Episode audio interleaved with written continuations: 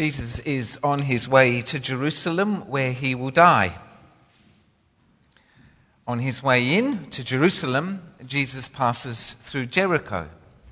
Uh, Jericho is comfortable, fashionable, and an expensive place to live, as it was in Jesus' day, so it continues through to our day. It's like that. Many of the priests and Levites who in Jesus' day served in the temple live in Jerusalem, they lived in Jericho uh, some 25 kilometers away. And given that uh, Jericho uh, was home to many of Israel's religious elite, you'd naturally be curious about Jesus' visit there. I mean, how did the people react to him? Um, what kind of hospitality was extended to Jesus in that place? And what we'd expect, given that Jesus is at this point in time an enormously popular and well-known public figure, what we'd expect is basically we'd expect a large crowd to come all the way out to welcome him. And the more people who came, and the further they, they traveled, uh, the greater the esteem of the person they were welcoming and would also expect a, a, crowd to travel out with him after his visit, going with him. And the more people who came out with him and the further they traveled along with him, the greater the esteem. Um, Middle Eastern Bible scholar uh, Kenneth Bailey, uh, he lived in uh, southern Egypt in the early 60s. And um, he writes about um, the time President Nasser, who was at that point, at the height of his popularity, he, he writes about the day that President Nasser came to visit his town in southern Egypt. And he, he says that thousands of people walked out more than 10 miles out of town to greet him. And once he arrived, it was required that all the cars in the presidential cavalcade, or what is, that's what it's called, cascade, pollinade, uh, um, uh, procession, uh, all the cars in the presidential thingy had to turn uh, their, their engines off so that the locals could tie ropes to their bumper bars and pull them the last 10 miles into town as a gesture to honor this great man.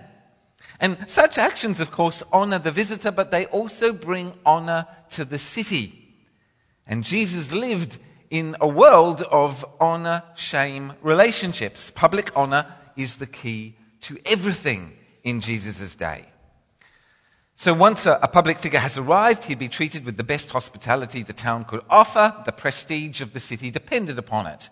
Um, uh, it wasn't up to the guests to, to, determine where he was welcomed. No, that, that was the prerogative of the city, and they chose the right person to welcome, uh, to, to, welcome um, this visiting dignitary and to bestow honor on him. The guests did not choose where they went.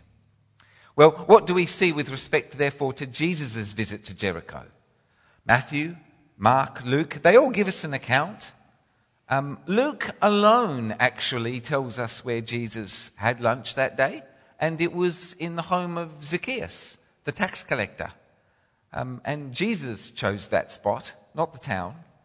Uh, all three Gospels also uh, tell us about, uh, all three Gospel writers, Matthew, Mark, and Luke, they also tell us about Jesus healing a blind man. In Luke's account, the healing of the blind man occurred not on the way out of town, but rather on the way in. And perhaps that's because Luke wanted to separate that story from the Zacchaeus incident. In Matthew's account, Jesus healed not one, but two blind men as Jesus made his way out of the city. And undoubtedly, indeed, others undoubtedly were healed that day. But Mark, in contrast, wants us to see just one. So it's Mark's account that we'll focus our attention on today. And we're coming to the end of a series of sermons looking at miracles in Mark's gospel. And this is sermon 7 out of 10. And the key idea um, with respect to this series is that miracles, when properly understood, in their biblical context, miracles are amazingly articulate. They are an amazingly articulate form of communication. Miracles tell us so much, it's miraculous. So, what does this miracle tell us? Well, uh, let's take a look. Uh, verse 46, page 823. Page 823. Verse 46. Then they came to Jericho. And Jesus and his disciples, together with a large crowd, were leaving the city. uh, uh, sorry, as Jesus and his disciples, together with a large crowd, were leaving the city, a blind man, Bartimaeus, which means son of Timaeus, was sitting by the roadside begging. Well, uh, interestingly, Mark blanks the entire visit. Jesus is entering, and then boom, suddenly Jesus is leaving. And the only thing worth telling us about Christ's visit to Jericho is something that happened on the way out. Now, unlike Matthew uh, or Luke, Mark gives us the name of the blind man. In fact, he names him twice, giving us the Aramaic form, Bartimaeus, and the Greek form, son of Timaeus. Now, the form son of can mean literal son or descendant of someone, such as Jesus, son of David, descended from David. Or it could mean like uh, John, son of Zebedee. Zebedee is his dad. But the, the son of formula can also mean the essence of, the very personification of, such as, of course, Barnabas, which means son of encouragement, essence of encouragement. Now, Mark doesn't usually name recipients of miracles. This is only the second time, the first being Jairus, the synagogue ruler. So why name Bartimaeus? Well, one reason perhaps is that he was known personally to the church that Mark was, was writing to. But why name him twice? Well, probably because Mark wants us to think about his name. Timaeus is the Greek form of a Hebrew word which means literally uncleanness. And the word itself is, as you might guess, unclean. Son of Timaeus literally means son of filth. Um, that's its referent, that's what it refers to, but the register, which is to say the degree of rudeness or shock value, is probably in the order of son of four letter word beginning with S four letter word beginning with S, which I won't, I can say, but I won't say in church just in case it startles folk.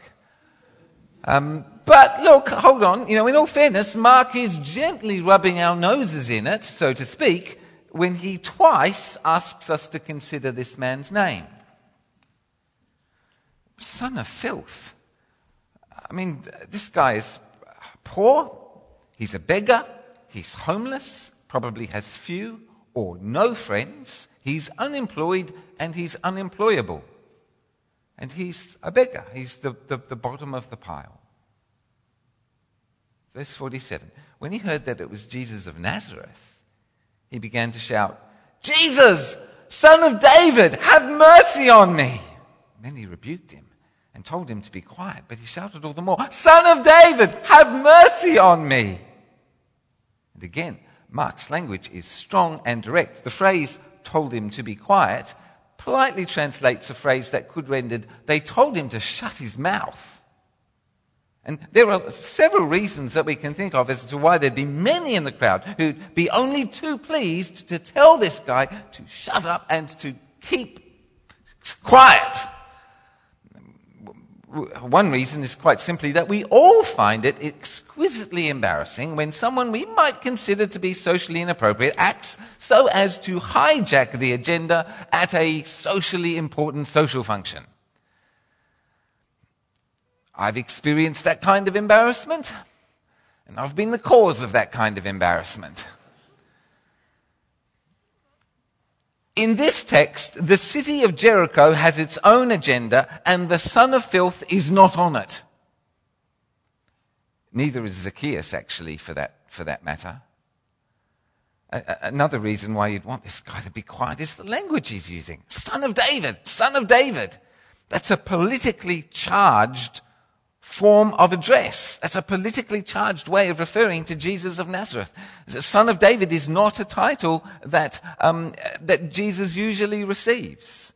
Most people politely address him as, as teacher or rabbi or sir. And that's, that's polite to be sure, but Son of David is political. It's the title of the king. It is identical in meaning to Messiah. And shouting out that sort of thing can get people killed. Jesus stopped and said, Call him. Well, um, Jesus doesn't need to stop.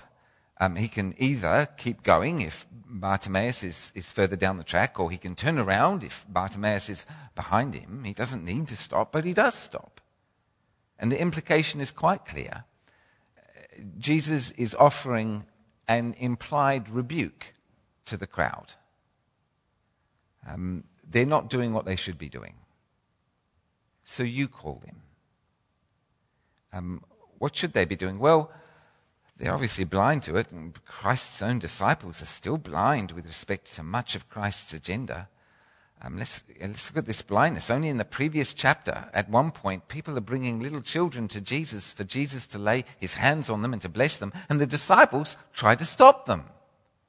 Not much later, Jesus tells his disciples for a third time that he's going to Jerusalem in order to be betrayed, tortured, condemned, and executed, to be raised on the third day. And James and John respond to this by asking for the privilege of sitting at his left and at his right in his glory, which shows that in Jesus' own words, they do not know what they're asking for. They, they, they, they, get some of it, but they are blind to most of what Jesus is telling them. So why the rebuke to the crowd? What, what, what, should they have been doing that they weren't doing? What were they supposed to be doing? Well, actually, what they're supposed to be doing is leading people to Jesus. That's what we're all supposed to be doing, leading people to Jesus, not putting obstacles in their way, not stopping them from coming to Jesus. So they called the blind man, Cheer up, he's on your feet, he's calling you. Throwing his cloak aside, he jumped to his feet and came to Jesus. And there's, there's a beautiful little eyewitness detail there, which neither Matthew or Luke include, and it's the throwing aside of, of the cloak. Uh, and it's telling. Usually, when summoned to a meeting with an important man, you take a few moments to put your cloak on, not take it off. You dress up for such occasions, not down. And even more so when we consider that for this man, his cloak is without doubt, the most expensive thing he owns.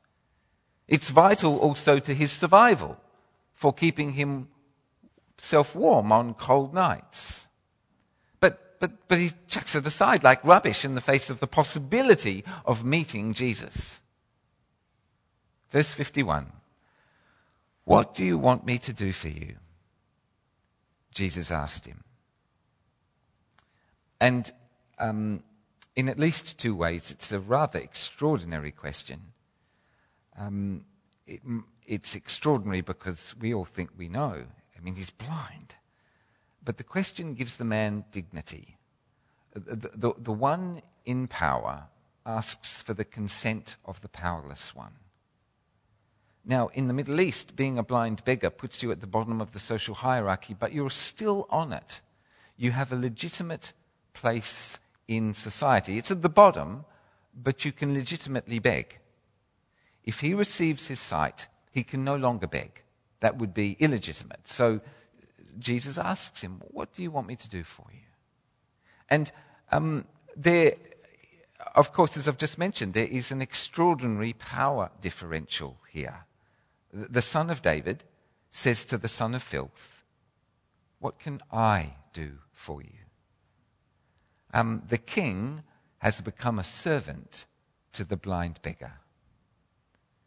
Um, let's consider those words in the context of what Jesus has just been saying, just immediately before this incident, verses 41 to 45.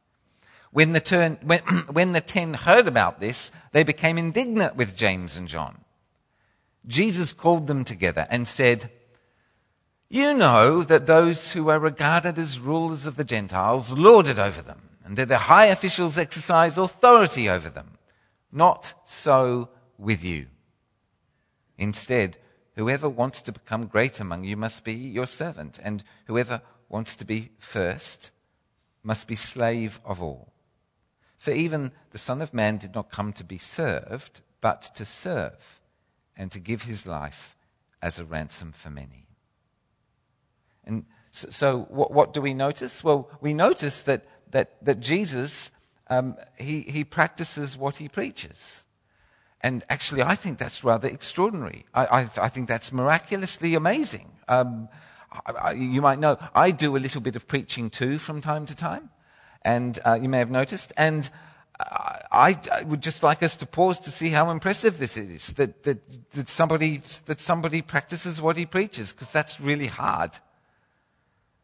Jesus, the king, makes himself the servant of the blind beggar, practicing what he preaches. Continuing, the blind man said, Rabbi, I want to see. Go, said Jesus. Your faith has healed you.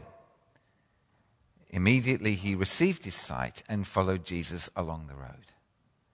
Um, well, um, if you read these uh, verses in different English translations, you'll see that there's quite a number of different ways in which this exchange can be translated.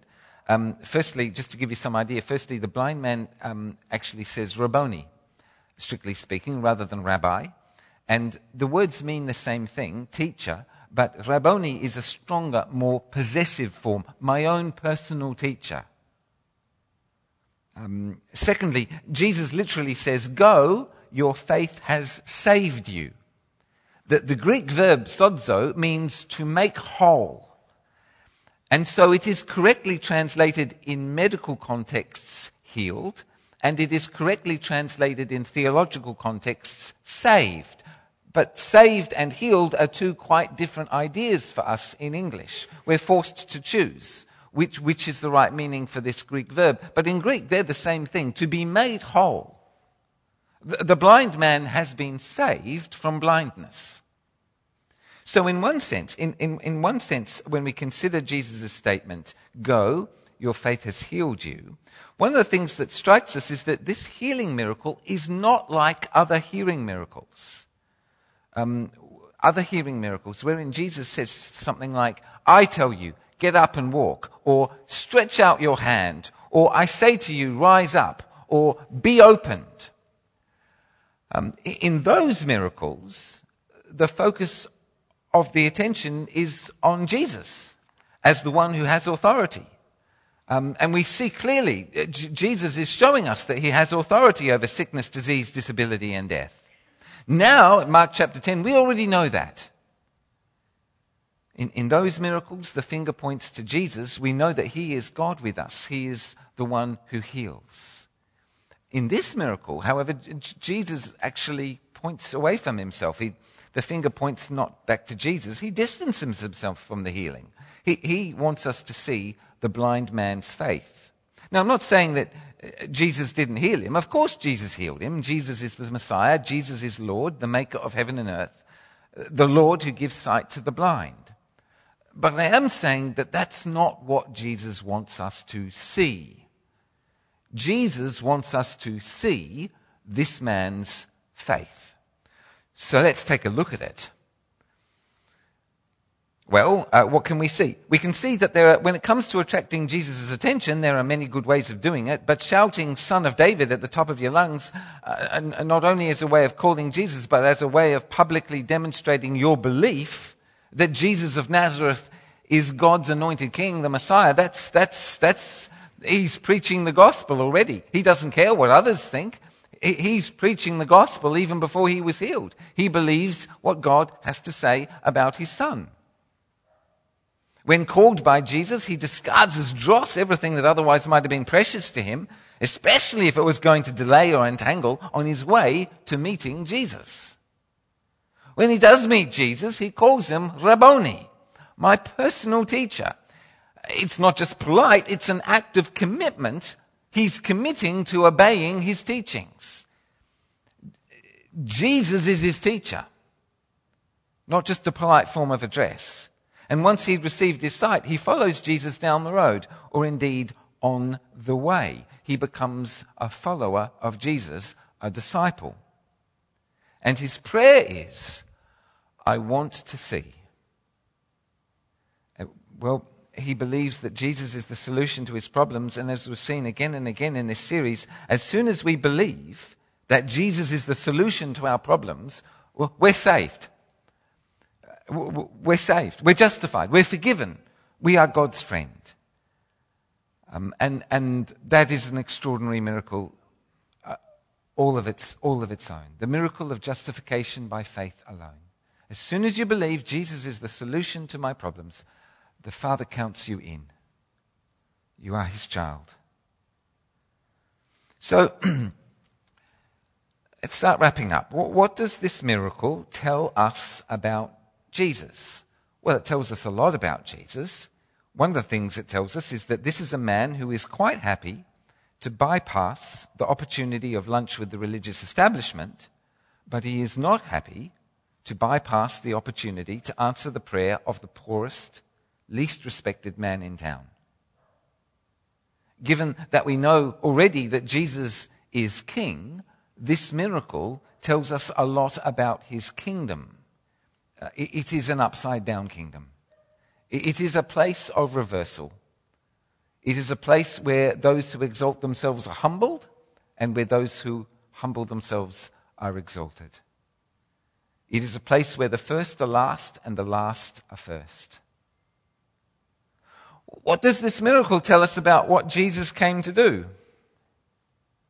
It tells us that Jesus is the Son of Man who did not come to be served, but to serve and to give his life as a ransom for many. This miracle tells us that Jesus came to give sight to the blind. Um, Mark's gospel is uh, constantly emphasizing the blindness of Christ's disciples, or at least their partial sightedness. That they get some things, but they completely miss other things. In contrast, spiritually speaking, Bartimaeus sees clearly from the moment we meet him. And what does this miracle tell us about us? Well, it begs the question do we see clearly? do we see clearly? As for me, as I've chewed over this text for a week, um, God has been showing me that with respect to the people in my life and with respect to the people of St. Barnabas, there are some people that I find very easy to ignore and some people that I wouldn't dare ignore.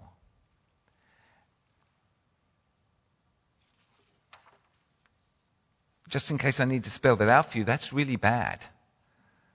Um, th- that's partiality. Th- that's favoritism. Uh, that's uh, me being only partially sighted. That's me not seeing clearly. Um, I do, I have asked God's forgiveness and I ask your forgiveness for partiality. I mean, boy, if the pastor of this church has a problem with partiality, this church has got a problem. Um, so I've asked God's forgiveness and I ask your forgiveness. And I, I really I only, only mention it now, really, because I, to be perfectly honest, I doubt that I'm the only one afflicted with this problem. Um, if there's favoritism, we are not seeing people clearly. We're partially sighted, and we're blind to much of Christ's agenda. And the miracle reminds us that the fundamental, what, what did the crowd do wrong? What were the disciples doing wrong? The miracle reminds us that the fundamental job of humanity is to bring humanity to Jesus. Humanity, being humane, is found in our desire to bring people to Jesus, not put obstacles in their way. So, are we bringing people to Jesus or putting obstacles in their way? favoritism, partiality, that puts obstacles in people's way. How is it that we might see clearly? Well, actually, Jesus wants us to see Bartimaeus' faith. Bartimaeus is showing us the way. Bartimaeus receives his physical sight as a witness and testimony to the fact that his spiritual sight is 2020. He sees because he believes. Seeing is not believing. It never has been, it never will be. No, believing is seeing. Not the other way around. The miracles in Mark have shown us this again and again. Do you want to see? Well, if you want to see, believe what Jesus has to say about himself. If you want to see, believe what Jesus has to say about yourself. And if you want to see, believe what Jesus has to say about everything else. When we come to Jesus, when we meet him, we be- when we believe what he has to say, then we are made whole. Then we see. Um, a short prayer. Lord, I want to see. Please open the eyes of my heart. I want to see. Amen.